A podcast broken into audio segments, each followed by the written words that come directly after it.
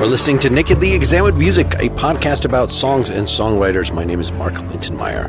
My guest for episode 148 is Rod Abernethy. He released his first album in 1975 called Solo. He was the guitarist for the band Arrogance. Was on Star Search, has written many pieces for video games and commercials and soundtracks. You're right now listening to Driving to Dance, one of the tunes from early on in the Rage original game soundtrack 2011. But in recent years, he's returned to his original love, being able to play live with acoustic guitar and often singing. So he's released three albums in that style. We will be talking today about the song My Father Was a Quiet Man from his brand new album, Normal Isn't Normal Anymore. Then look to the first album in that series, 2018's The Man I'm Supposed to Be. The song we'll be talking about is How to Forget. And then we'll look into his video game soundtrack work by considering two pieces from the Hobbit original video game soundtrack 2003 and finally, we'll return to the new album with an instrumental, Whiskey and Pie. For more information, please see rodabernethy.com. Enjoy the show.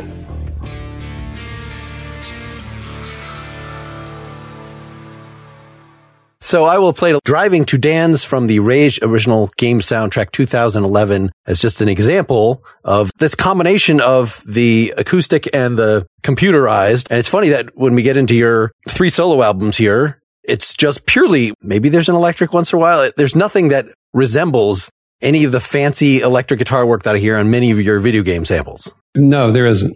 It's a whole different bag. Well, do you want to tell us a little about this? It's a really interesting shape to your career that you've got this album solo from 1975 that actually has some of the sonic elements of what you're doing now. But then, uh, after being lead guitar in a band for a while, then just went straight into being a chameleon, doing these soundtrack things for video games, for TV, for film. And then, uh, it's just been in the last few years, right? And had some albums, formal album releases with that sort of soundtracky sound. But then just recently that you've kind of come out as the troubadour again. Can you say a little about that recent journey here and, and what you're doing with this new album, Normal Isn't Normal Anymore? I started out as pretty much a folk guitarist. I played electric in bands, you know, in high school and stuff. My influences are, you know, like everybody back in late 60s and 70s, Hendrix, Clapton, the list goes on and on. But when I started getting into acoustic guitar, it was Leo Kottke, John Fahey, John Renbourn, Paul Simon, all the acoustic greats, James Taylor. And that has always stuck with me, even though after college I joined a rock band arrogance. And we were more of a pub band. I, I can't really classify what we were doing, but it was electric, some alt country influence, but a lot of what we called pub rock. And then I joined Glass Moon, which was a Genesis type band. And then I went out on my own, which I was trying to be kind of a new wavy guitar guy. And that was the band I lost on Star Search with. Then I decided to be a composer. And that's where all the orchestral elements came in because I studied classical music at school. And I left the guitar behind, except when I was doing stuff like Rage, some really not heavy metal, but hard rock based stuff. And I love that. It's part, it's in my blood to play electric guitar, but it's in my heart to play acoustic guitar. I've always had that in me. And about six years ago, it was more like eight years ago, I wanted to get back into acoustic guitar. And I made that conscious decision to do that and to not compose as much and start playing because it was time for me to get back to it. And I had some people going, well, what are you doing? I went, I want to play acoustic on stage again. That's what I started out doing. That's where I want to go back to. So then we have an album in 2018 that's got a, an instrumental side or is it a double album technically? What? It's a double album and it's got an instrumental album and then the vocal album. Yep. And then the uh, 2020 album that's all instrumentals and the new one that is mostly vocals. Can you say a little about where you're at with Normal Isn't Normal Anymore 2021? The song we're going to discuss is My Father Was a Quiet Man. Well, that album, you know, I came up with long before the pandemic. I was on the road a lot and I was talking to people you know, about how they were feeling. This was like three years ago. And, and people that I talked to, they were, you know, it's just different these days. It, I don't know where it's going. And I'm not just talking politically. I'm just talking about everything. So I started coming up with the concept of normal isn't normal anymore. and wrote that song and then wrote another year, which is sort of goes in depth with storylines about homeless people and people that don't have insurance and immigration. And that was before last year when all of a sudden all this stuff was really hitting hard. And I almost didn't come out with the album because I thought this is too topical. But friends and family and my manager said, no, release it because it will probably hit home. My father was a quiet man came about after a dream I had a couple of years ago during the holidays. And my dad, who had passed away a couple of years before that, he was on the phone and he sounded really young and he didn't talk that much in real life. So he was talking to me and asking me how I was doing, what was going on. I thought it was kind of unusual, but it was, it was cool. And I woke up the next morning just thinking, man, I need to write a song about that. So here's the song.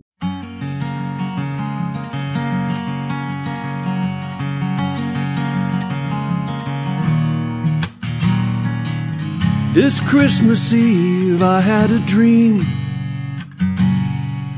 My father was reaching out to me. He was standing near the fireplace. A younger man, I could see his face. I could hear his voice, and it felt so real. And we talked for hours there in my dream.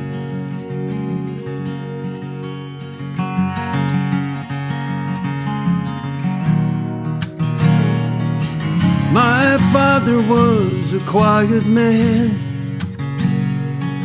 and sometimes hard to understand. In church when I was only three. So tall, he stood there next to me. He held a hymnal open wide. It was there his voice could ring a mountainside.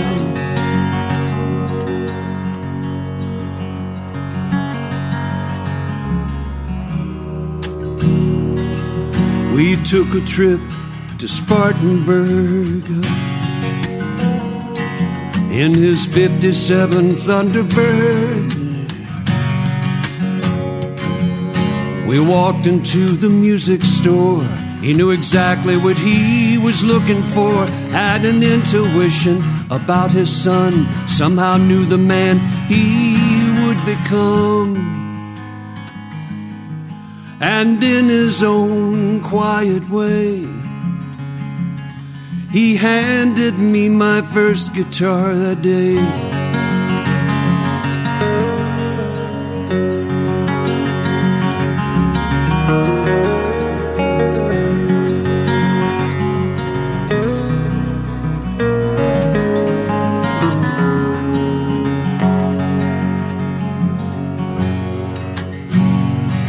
Years ago, my brother passed away. And the angel spoke to me that day when I walked into my father's house. He was standing there reaching out. He gave me such a long embrace. Quiet tears were falling from his face. And I learned how strong a man can be when death befalls a family.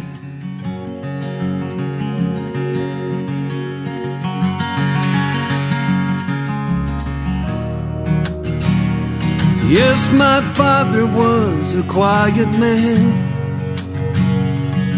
and sometimes hard to understand.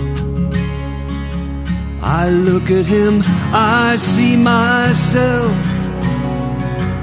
in a photograph upon the shelf.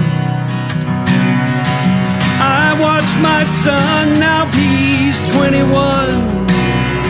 A father someday will become. And I hope someday he'll understand how sometimes I can be a quiet man. My father was a quiet man.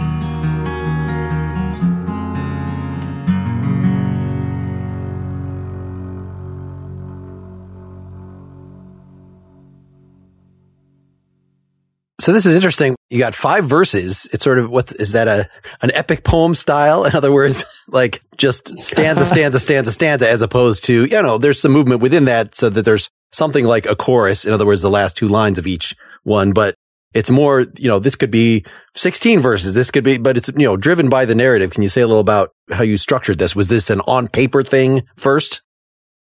So with this song, I wasn't really going at it with a structure in mind. I was kind of going at it with the flow of thought.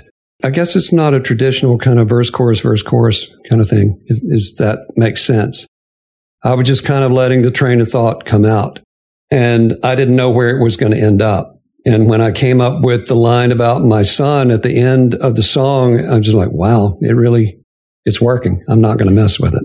Are there secret lost verses here that you, or, or these were the points you felt like the quiet man thing, is that what sort of brought to mind then the singing in church thing is the second note? You know, I'm sure there's, there's a lost thought in there that I can't pull back, but it pretty much came out. I have to give a credit to my wife, Suzanne, because she helped me with the end of the verse about going to my dad's house after my brother died. And when death befalls a family, that was a hard line. I think Suzanne actually came up with the word befall which is not a normal word for me to sing. But once I did it, I went, okay, yeah, that says it. It kind of came out the way it came out. And I'm glad it came out the way it did because I usually detail stuff. I can't let stuff go. I'm known for being too much of a stickler about stuff.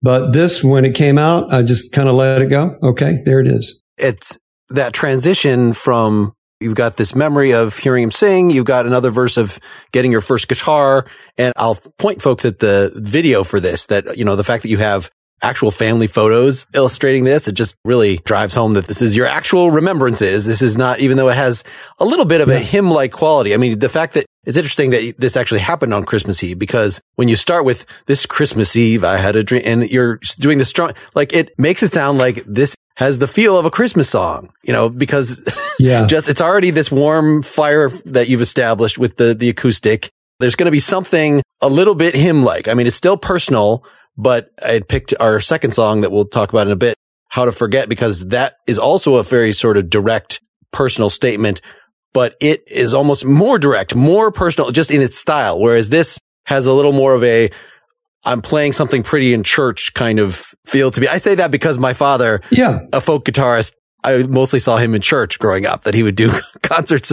So that's what it's just connoting for me. But you know, yeah, using the term like befalls, like that is natural in that setting where that would not be natural in, in the, the other song in, uh, How to Forget. I guess when I came up with that idea, I was thinking of kind of Christmas song because it does start out with Christmas and but those are the memories. The strong memories for me are Christmas and church, which I'm not an extremely religious guy, but I remember those times in church with my dad and he was a giant with the hymnal singing. I remember that. And the first guitar is definitely a strong memory because I didn't really know why we were going to the music store. I thought, well, we're going to look at some guitars, but he had a plan. And then my brother passing away, and then, you know, the inverse, which is kind of passing the torch to my son. So yeah, there's tons of other memories that I could have put in there, but the song was long enough as it was. And those memories seemed to work for me. Interestingly, so you mentioned the 57 Thunderbird, which putting out like the name of a vintage car like that has a, you know, has a very long tradition in country songs, that kind of thing. But there's no like the name of it's a Gibson, you know, there's no the name of the guitar. Interestingly, that that would be an equally, I don't know, maybe too much. Uh, if you put both of those in the same verse, might be a little too much. Well, yeah, I wasn't going for an endorsement deal or anything.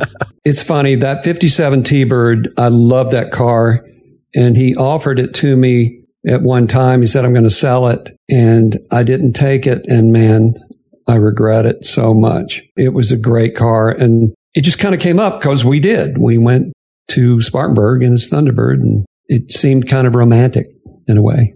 Let me just play the intro for folks.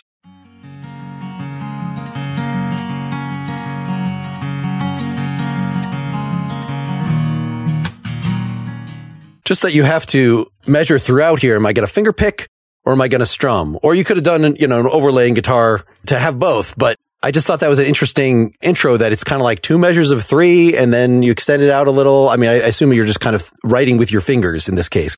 I remember actually strumming when I was playing it, like through the first time I actually got the words and everything, and I was finger picking it like a folk song. And I thought it needs a little more push than that.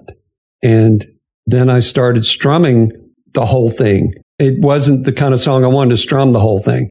My father was, you know, it didn't work then. So I kept the intro finger picking and then broke to the strum just naturally. And I thought that's kind of weird. And then I kept doing it and it just sort of fit and then go back to the picking. And the fact that you're introducing that the palm stop, the strum on the new chord, you know, that this is kind of the, you're getting a taste of the verse in the intro that will just give you a little bit and then we'll strum for the rest of it. Yeah. And can you say a little about the, how the arrangement of this came together in terms of there are uh, two guitars in the background, sort of one left, one right, and they're very subtle when they come in or how much they play. Were you playing all these parts or I assume? No. Okay. One thing I did want to say was I'm, I'm definitely love melody and I did want the intro to have the melody in it somehow. So the, the finger picking does do the melody, mm-hmm. you know, da, da, da, da, da, da, da, and then I continue that on. I wanted that to be a theme throughout. And when I talked about this with Neilson, when we were going over what we are going to do for the album, he said, let's just keep it all simple. If we do some overdubs, great. Keep it simple as if you're playing it live. And I played that through one time, that to me was a first take vocal and guitar. And I actually teared up after it. And Neilson came in and went, well, dude, you, are crying. That's the take. and he was right because a lot of times I would go in on songs and I want to fix something and he would say, no, no, don't, man, you're going to ruin it if you go in and try to detail it. So he was really good at keeping me at the real performance and not trying to polish it too much. And we kept it very simple, the arrangement, I think because of that. Well, and you can't even like pitch correct anything, right? If you have, there's going to be bleed between the guitar and the vocal. So you just can't, yep. if the vocal is You're not right. exactly what you wanted, oh well, it's spirited. You don't have to be that detailed about it. You're right. And I will say Will Kimbrough is such a brilliant guitar player. He's so tasteful. And when he played the break, it's such a simple, it's kind of country flavored, but it's pure will.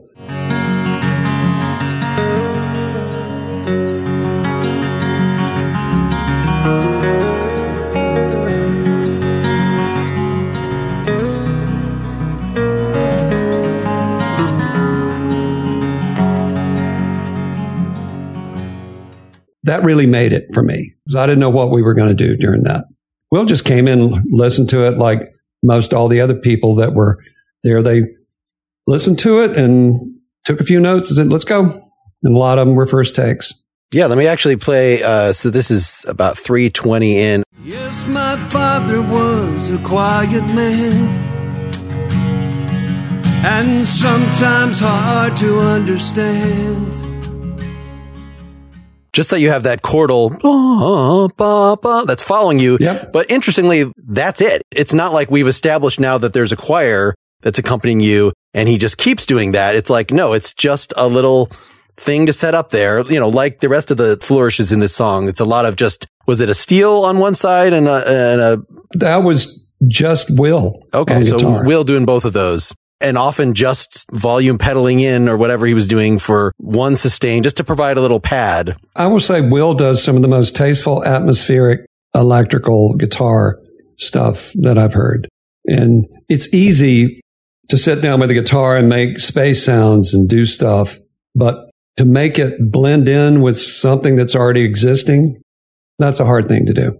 And he accented stuff. He didn't just play with it. He was mm-hmm. like the part you just played That's Will just kind of going, okay. And very simple, but suggestive kind of of a choir. So how much had you played this? You said that the recording was a first take. Had you played this live in front of people in between? Did this get, get yeah, some time to, okay. I did. All, the whole album. So you kind of knew like that you were going to go back to finger picking during one of the verses. He had an intuition about his son. Somehow he knew the man he would become. And then you go back to finger picking for the rest of that in his own quiet way. You know, so it allows you, so all that stuff was pretty much worked up and pretty much came out the same way. Any two times you would play it by this point? Yes. And I was lucky enough to have played these songs for months before we went in to record them. So I kind of had that down. And that's very helpful too, because I had sung them and gotten reactions from people in the audience. So sometimes you go in the studio, you don't know who you're singing for. You know what I mean? You're like staring at the mic and am I singing for the guys in the control booth or who am I singing for? But this whole album, I knew exactly who I was singing for. It was nice.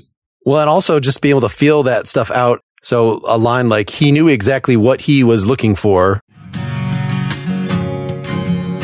We walked into the music store. He knew exactly what he was looking for. Had an intuition about his son. Somehow knew the man he would be. The fact that you made that decision, I'm going to spike the, exactly what he was looking like, that he is going to be the thing. Uh-huh which is not normally, you know, if you were just kind of reciting it. I don't know. That suggests to me that something that you felt out because it's kind of a mouthful, that line. I hear what you're saying, man. And I had sung the song enough live to kind of know what I was doing. It was, I wasn't really thinking about it so much. But when I was getting to learn the song and when I was first performing it, it took a while to know what to do with it. I didn't just come out of the gate going, here it is. It took a few months for me to get it down. No, it's great when you can kind of live with that for a while and then still have feel like going in and recording this that you were able to sum up that emotion and have it be a one take performance. Yeah, it's funny. I don't really think of it that way. I guess because I've sung it so much live from beginning to end that that studio performance beginning to end, it was kind of like I was at just at a gig. I could have stopped and started, but I just kind of did it instinctively. But honestly, first takes, as you know, show emotion that usually you can't get again unless you do it the next day or something. There's something about that first nervous, little nervous energy or just getting it out. It's hard to reproduce. And then the only other arrangement element, there's a little bit of, I assume that's bowed upright bass. Was the player there doing a number of your songs or did you bring somebody in? I think it's Michael Rinne. He's just a great bass player, was one of Neilson's guys. And he just came in again and just nailed it. I don't even know if he listened to it all the way through. He just knew it. Well, yeah. And it's very understated. Like if you brought somebody in, I like that idea. Like, okay, I'm bringing in a keyboardist and I have five songs that could use this. You know, now that you're here, why don't you put 15 seconds on this song as well? Cause like there's not a lot of bass on this is very much in the back seat, but as long as you're there, as long as it's part of the identity of the album, then it works great. And he did that as an overdub too. So I did it wasn't like we were together as a band, but it does sound very band like that we were all playing at the same time. Yeah. And it gives a nice, the fact that that's the very end of the song. Mm-hmm. Maybe you all were trying to end together, but when one person is bowing, like that's the last thing you're going to hear. so. Right. You're right. Writing this thing continuously with these memories based on a dream. This seems like this was a new type of entry in your catalog. Or do you feel like when I feel like I have certain categories of songs, no matter how personal they are, they're like, oh, this is another one in this I do know where you're going with this. And this whole album was a new category for me because the last album, those were songs that I had written maybe four or five years beforehand. I'd kind of stockpiled these songs and for the man I'm supposed to be.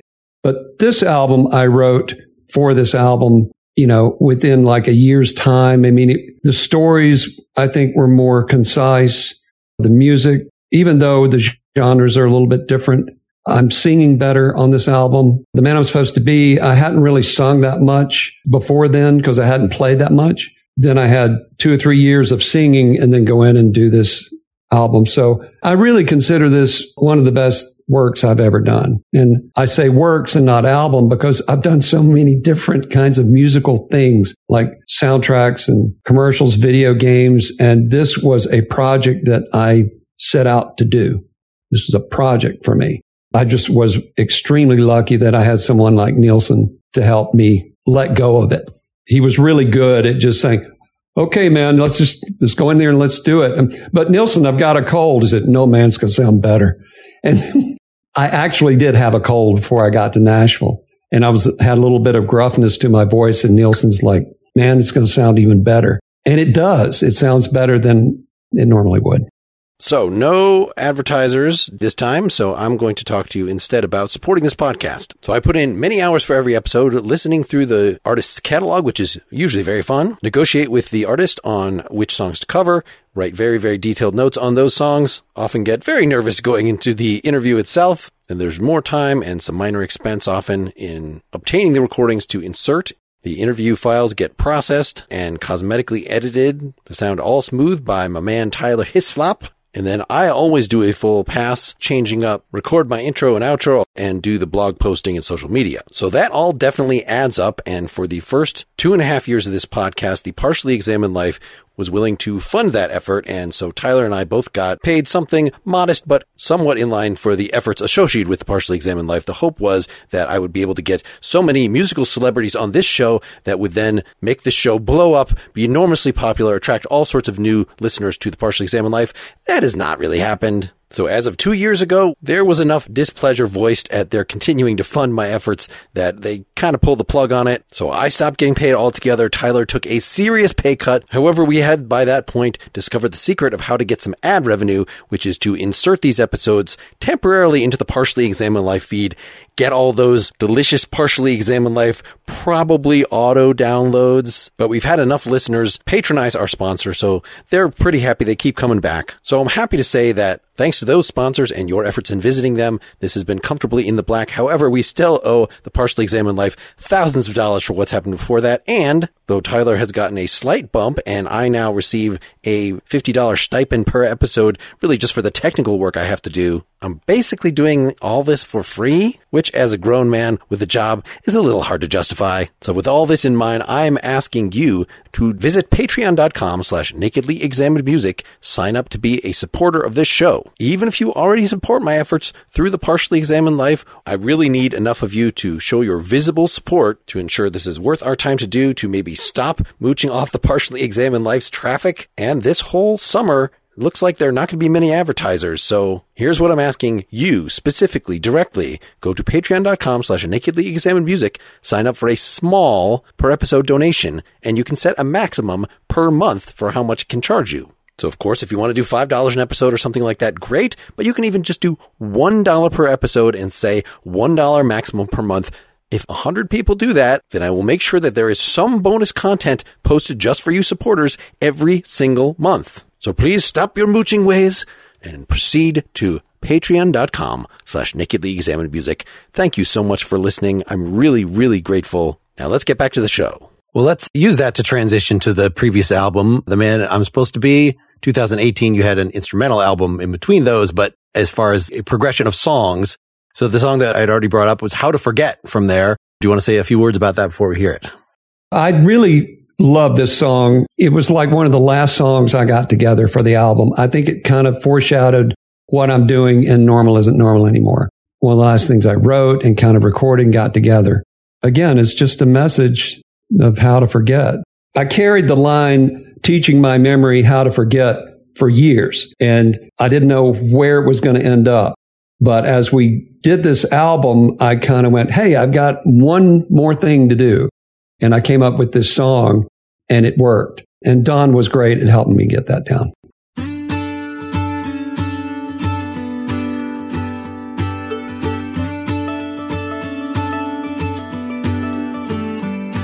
I'm sorry, yeah, I'm sorry. It didn't work out, it wasn't meant to be. I wonder, yeah, I wonder. How could you do all those hurtful things? It's funny how the older I get, how those memories burn. Somehow I need a way to forget. Now it's time for me to learn.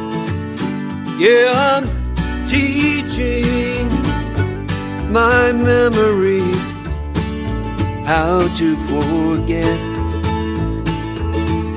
Teaching my memory how to forget. Yeah, yeah, yeah, how to forget.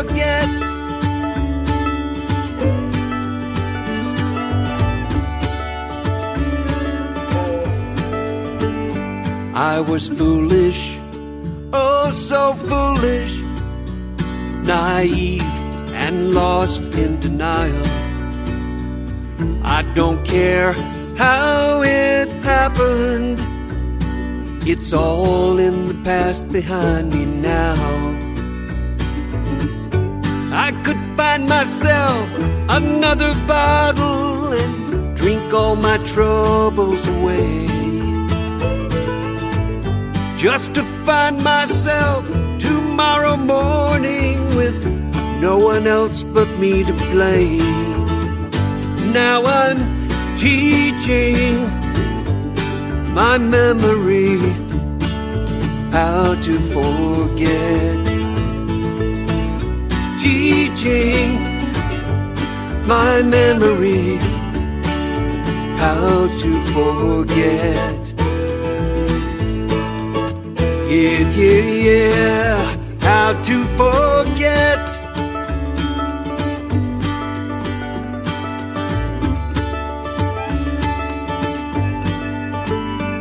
I miss you. Yes, I miss you. I think about you every day. Forgiveness, sweet forgiveness, is helping this pain fade away. It's funny how things work out. Sometimes you gotta let these things go. I'm feeling good, so good inside. I just wanted you to know. Now I'm teaching my memory how to forget. Yeah, I'm teaching my memory how to forget. Yeah, yeah, yeah, how to forget. How to forget. Yeah,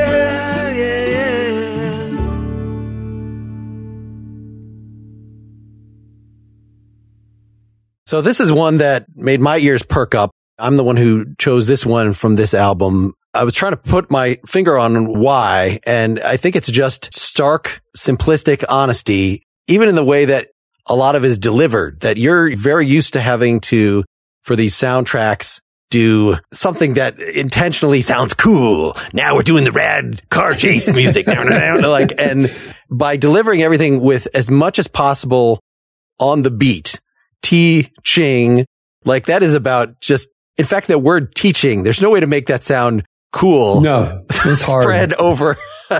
so there's something endearing about this, uh, you know, very direct delivery. Is that the thing about that was sort of presaging the new album?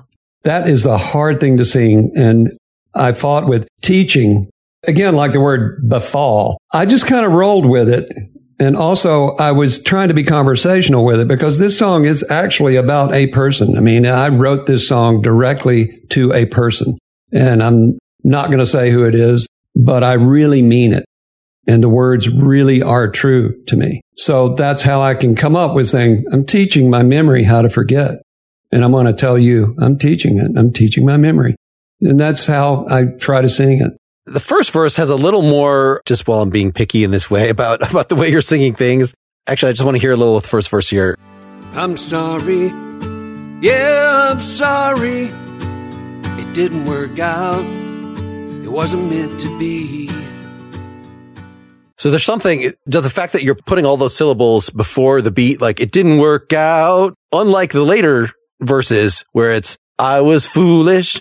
On the beat. I'm trying to think. Yeah, it seems like the naive and lost in denial. Like all that is just very, very straight. Whereas this one is a little, a little more conversational. Let's say that. Yeah. When I sing, I tend not to fall on the beat sometimes. I don't know. Sometimes it's good. Sometimes it's bad. But I think we, most of us grew up with, you know, if you grew up in the 70s, 80s, 90s, people were singing on the beat. We're singing everything we sing on the beat, on the beat, on the beat. Unless you're listening to Bob Dylan or Tom Waits. And this time on this song, I was kind of like, eh, just let it flow. I think by the end of the song, I am singing on the beat again. Okay, so we have the bass here. We do introduce the nice country bass, boom, boom, boom. You know, I could very easily see drums on this one. Was there just that? That's against the credo of this album. It was, and it was a conscious decision not to include the drums. It seems like we might have recorded something. Hmm. But the more I listen to it, the more I like just the guitar being the percussion on it, just driving it home. I didn't want it to turn into a overly produced song. It's more uh, like I played it live. When I play this live, I'm really going at it. And I'm delivering that message, you know? Yeah, which makes it very natural. I mean, it could just be one guy with a snare. Like that would still be raw, but. Yeah. And when I'm playing guitar and I've told people this when I'm strumming and you can't see me strumming, but if you could, you would think I was hitting a snare drum. Ah. And I try to accent, I think that comes from playing rock and roll so much.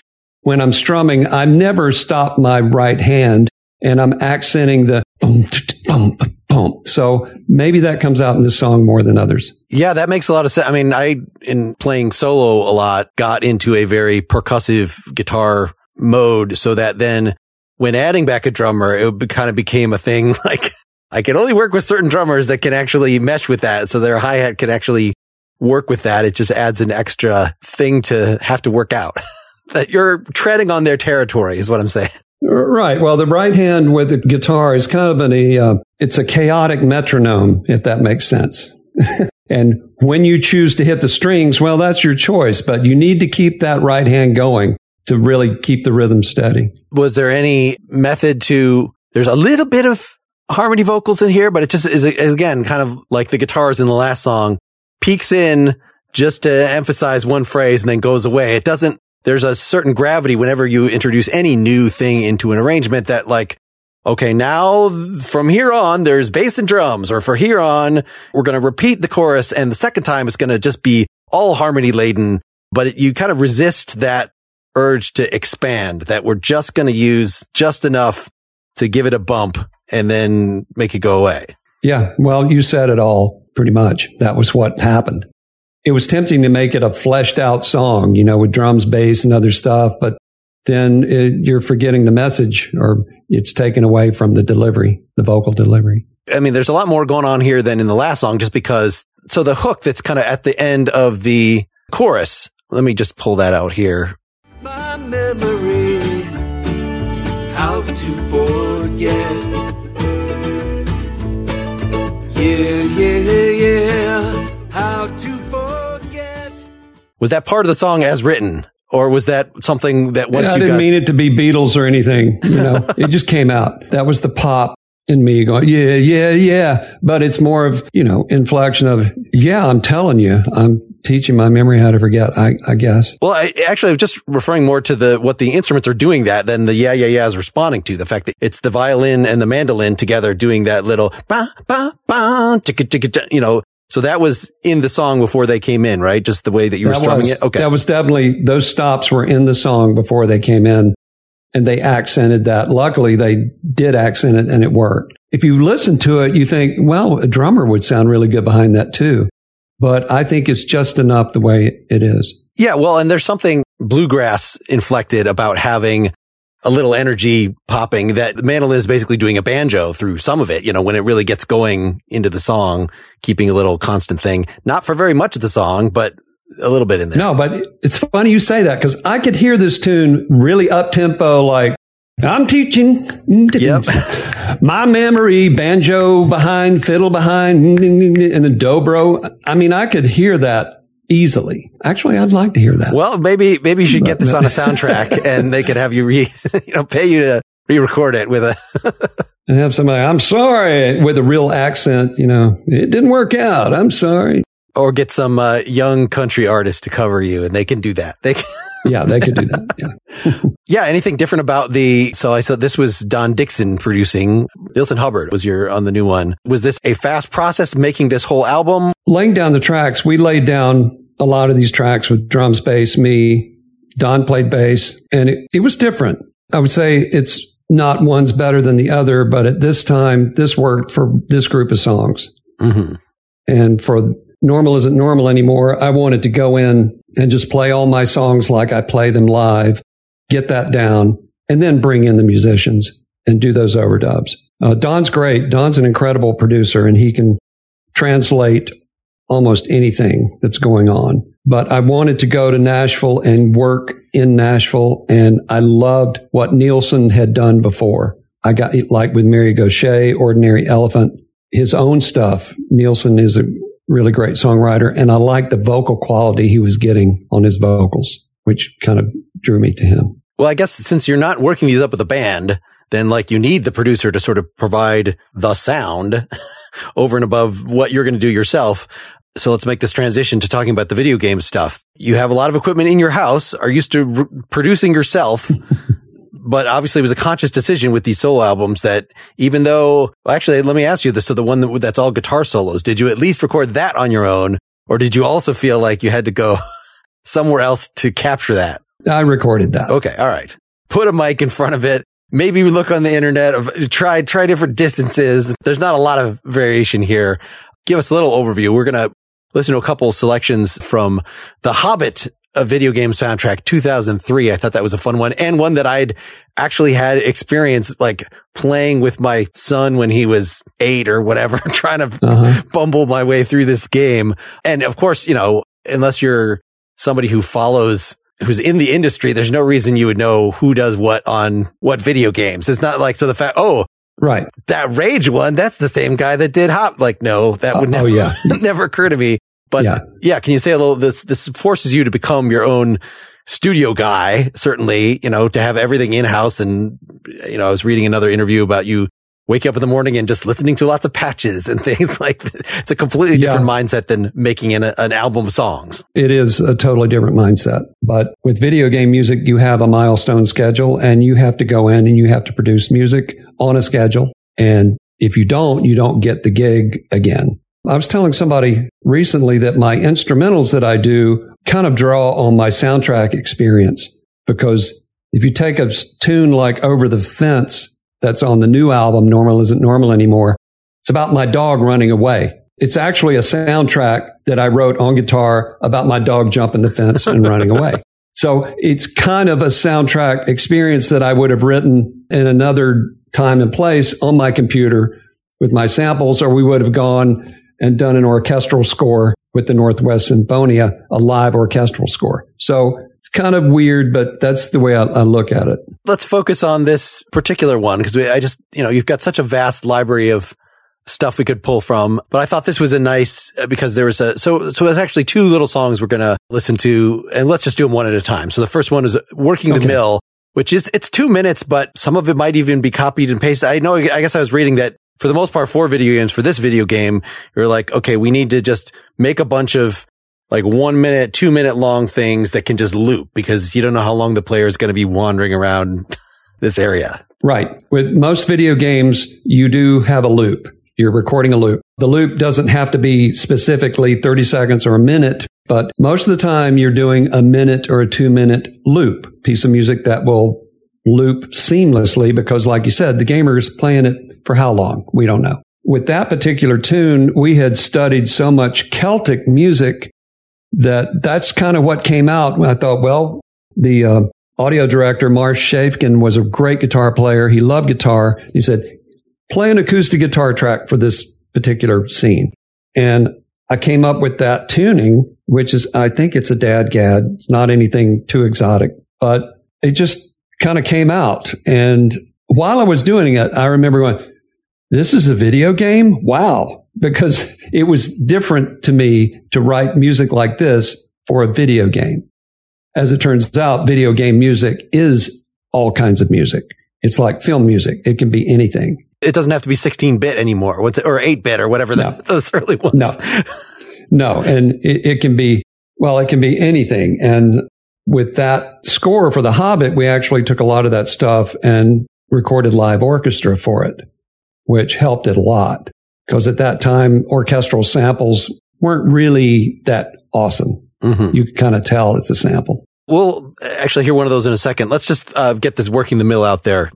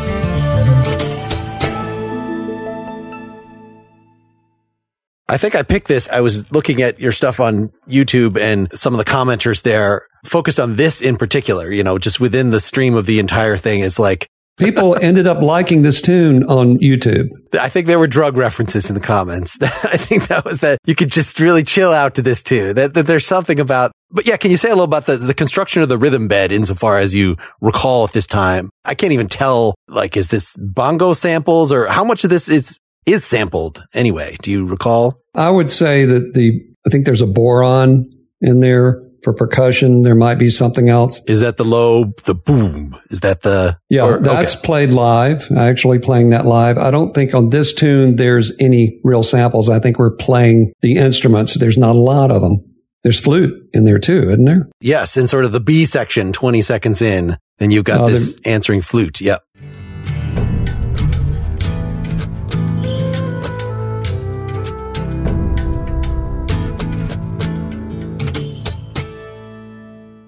Live flute player that came in and, and did that. You know, once you get the guitar track down, you're just overdubbing like any production. You're just bringing people in and overdubbing on it. And you craft the loop after the fact. there are parts that sound like they might be cut and pasted within this, but within the entire two minutes, it's not like the whole thing repeats. It's not that the loop was one minute, that at least you've got some distinct parts here. And I modulate up too. Yes. Yeah. In that part, then there's no flute in that, you know, when you're in the higher key. Right. And then when you get back, we'll introduce that and, you know, have this abrupt ending. I don't know. Was any of that polished for the record release or these are actually the samples as they appeared that you just You're reading my mind because I was just going to tell you that that track I had to polish for the record. Okay. All right. Because there were loops. I think there were two different loops for this, one in one key and one in the other key, and it just looped. And then I went in and did that end, you know, the little ending for it. So we'd have a track we could put on the album. All right. So I, I remembered this just because this is very near the beginning of the game. And of course, everyone remembers in the story of the Hobbit when he has to go fix a mill on his way out of t- town. Yeah. Uh, but then this uh, second one, Battle in Lake Town, I, you know, we gave up long, long before this, but it's, it's great that you picked this one. So we'd have, uh, this is two and a half minutes, Yeah. but that would have a, the full orchestra but it still has a little of the Celtic stuff, you know, the violin and the, the acoustic. Um, so it's a nice, nice mix there. Yeah. Any, any sort of words about this bit? Well, the basis of this whole thing is the 12 string. Hmm. And for this whole score, I had a 12 string, but I couldn't play it very well. It was a Guild 12 and the action was really high. Great guitar. But I found a Leo Kottke 12 at a local music store and I got that guitar just to do the Hobbit soundtrack. And that guitar is still here. It's still my main guitar. Ah. So you're hearing kind of a Leo Kottke kind of 12 string. It starts out with the horns and the intro and kind of a little, okay, here we go. We're getting ready for battle. And then it starts with the 12 string and the orchestra. And for me, this is still one of my favorite tracks on the album because when do you get to hear 12 string and orchestra that much? yeah. Yeah. It would be a little overwhelmed. Normally it's not. It's different, but I really, I've always liked it.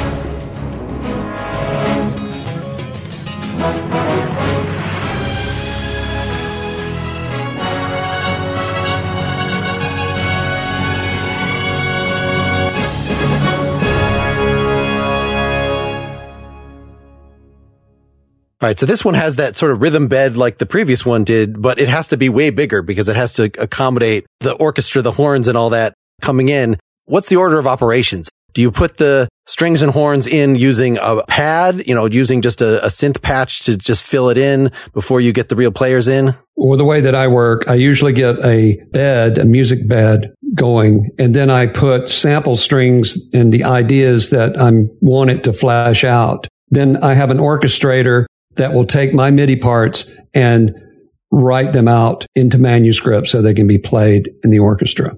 So with this, I wrote the whole piece and then I played the guitar and actually played the mandolin on it too. And then I actually put the orchestral part over it. Then we had someone take the string parts, write the manuscript, copy that out for the orchestra. Then we went into the studio and they played to it. So they actually played to the original demo that we had Yeah. and you're listening to it. Then you mix it in with what you have. So I assume that's a little easier nowadays that you probably can just convert MIDI to something that will put something on a staff for you and not have to have a human being.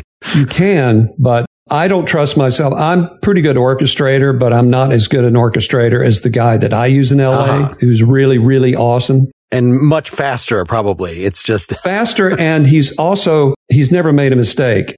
And to witness a mistake in an orchestra, to see the orchestra have a mistake, it's really not a good mojo to have a bad note on the score. Not a mistake in terms of, you know, trombones don't actually play this low, right? Or a, a wrong note, you got to go over and fix it. So the guy's name is Paul Taylor. He's a great orchestrator and he's really good at not putting mistakes. He's also a great orchestrator. So is that the procedure for Dead Space as well? Are you using him? We use Dead Space okay. for the orchestration, for transcribing. Uh-huh. And uh, he was really good at that too. And you have to be careful because it's also, you don't want the orchestra to lose confidence in the composer or the conductor. Because once you hit a bad note, they're going, hmm, where's the ba- next bad note? You want to keep things moving along. You also don't want to have to keep going back over or everybody get out your pencil and mark out that bad note. You're on a time clock. You really got to keep things moving. So how many players would you be looking at for like the stuff in Hobbit? Do you recall? I think we had 35 overall players for that. Sometimes you would have half the amount of what you would normally have and then you would overdub it or you would just go over it twice so it would sound fuller. And so ideally you've got you know, just like when you're bringing in the bass player to come and do six songs in a row, you've just got everything for all the songs. Hopefully that they can just go through in pretty much one take. Yep. Through, you know, you're just replacing this thing. Do they just sight read or do they at least like get to hear the version with the fake strings? It's like, this is what you're matching. Or does that even matter to them that these, these guys, guys are such pros? Doesn't really matter. Just as the tempo. If the music's right, it'll be right. if you get somebody like the Northwest Sinfonia or the Skywalker Ranch Orchestra, they sight read it like nobody's business. Mm-hmm. I mean, it's amazing. They don't have to hear anything beforehand. You just go. And then you might have a second take, third take, third take. Everybody's got it. And we're not talking about Shostakovich here. I mean, we're talking about simple, simple stuff, especially with the Hobbit. It's not really that difficult, but you do want to feel for it. And that's why you get the live orchestra because live orchestra still gives you one more step of feel and like it's really happening. Well, this was really exciting to see this transition from, I don't know, does it, so you're, you're, usually it's, uh, people start doing the, the small acoustic work and build out to working with the big orchestras. I've seldom seen a retraction to, I must rediscover how to play by myself after having such resources at my fingertips. It really is that my heart really is in the acoustic guitar. It always has been. It's always been there. I mean, not that my guitar was in the closet for all this time. I was doing scoring, but I would at home after I had put together a minute or two of scores, I'd go home and play acoustic guitar to relax. Or I always thought, well, when am I ever going to get back to it? And then there's another thing, not just guitar, there's something about singing and performing live that's like nothing else. I mean, you know that. You play in front of people, communicating eye to eye with people. There's nothing like that because scoring is awesome. I love scoring for everything, but you're working in a small room in front of computer screens most of the day. You're by yourself. You're isolated. And when you decide to step out and go, okay, I'm going to play again for people, first you have to have the songs to do it. That took a while, but when I play and I'm playing something like My Father's a Quiet Man, and everybody I can tell is identifying with this. And then I have someone come up after and say, you know, I had to get up and leave and call my father after I heard that. And you're like, this is connection. This is why I'm doing it again. That kind of says it all. To say goodbye to folks, we're going to play Whiskey and Pie, another tune from the new album, one of those instrumentals, since we haven't heard one of those yet. I really enjoy, I'll, I'll link folks to the video of you playing this live. Just the fact that there's so much slide, that you have a slide on your pinky. Is that right? I do. Have you gotten the video that I just posted of live performances? I was looking at your, your album release one, but I'll, I'll look for the newer one. They're on YouTube. Do you have a few words to say about this as representative of your now vast instrumental acoustic I know it can be a little bit confusing because if you go to Spotify, you're going to get a Hobbit track, then you're going to get something from my new album, then you're going to get something from the Herbs and Sim City. I mean, it's kind of weird and schizo, but I can't say enough about how fortunate I've been, how grateful I've been to be able to make a living in music. And it's a little unusual how I bounce around into different genres, but to me, it's been awesome. I can't be thankful enough. Well, thanks so much for doing this. Thanks, Mark. All right, here's Whiskey and Pie.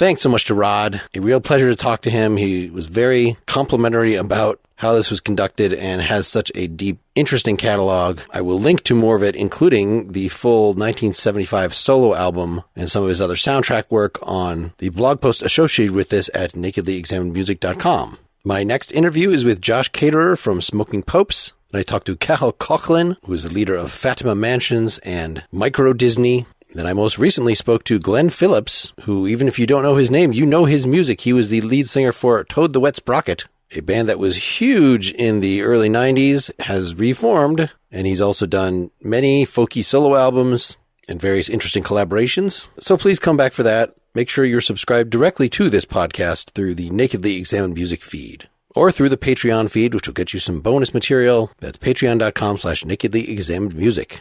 Hope you're having a good start of your summer. I've been able to travel on a plane since last we spoke. A wonderful break from relative isolation. Also eat at some restaurants and do what used to be normal things. And fittingly, I got to visit my father, who is my biggest musical influence before all this rock and roll stuff corrupted me. Thank you so much for your attention. Until next time, keep on musicking. This is Mark Linsenmayer signing off.